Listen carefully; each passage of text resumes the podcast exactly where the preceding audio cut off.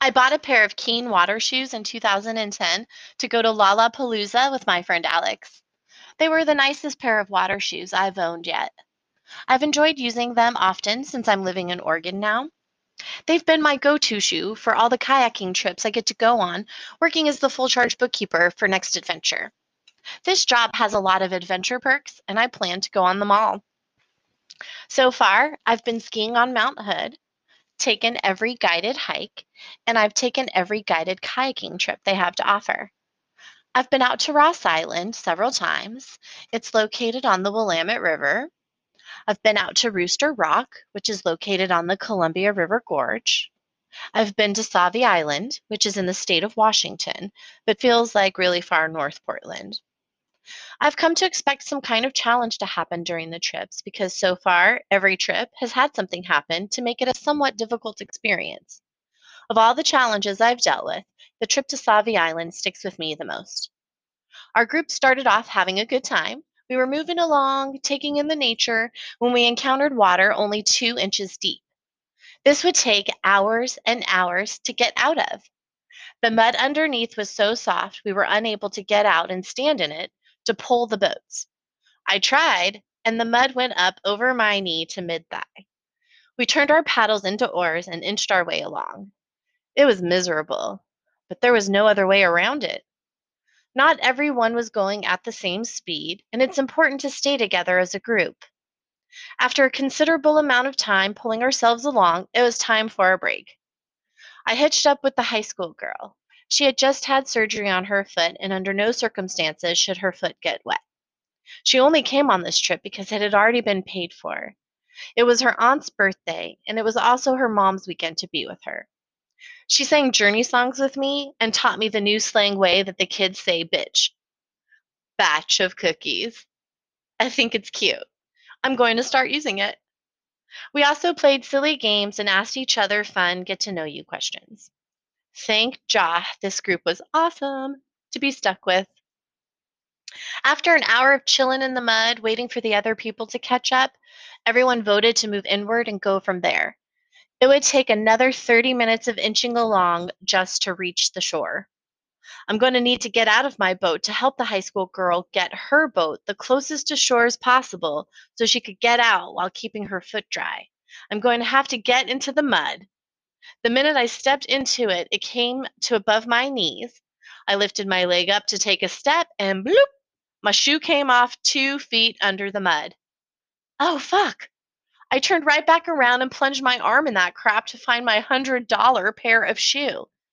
Seriously, it was not to be found anywhere. I plunged and plunged my arm around.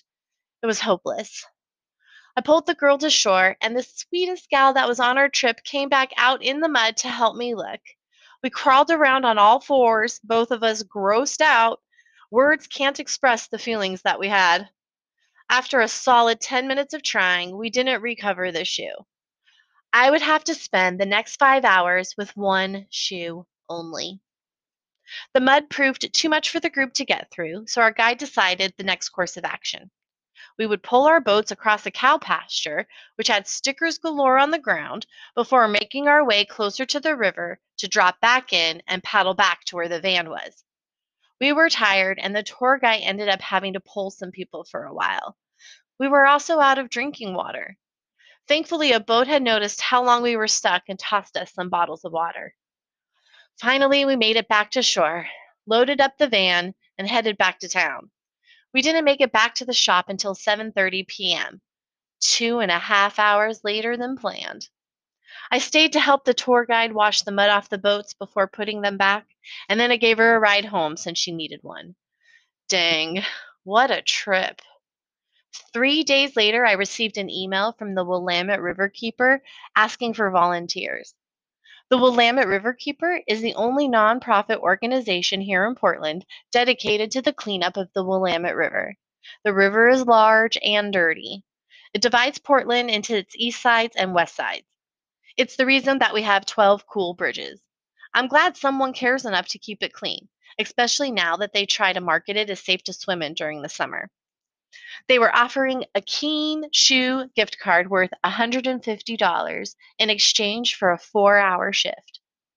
Whoa, just what I needed and just in time.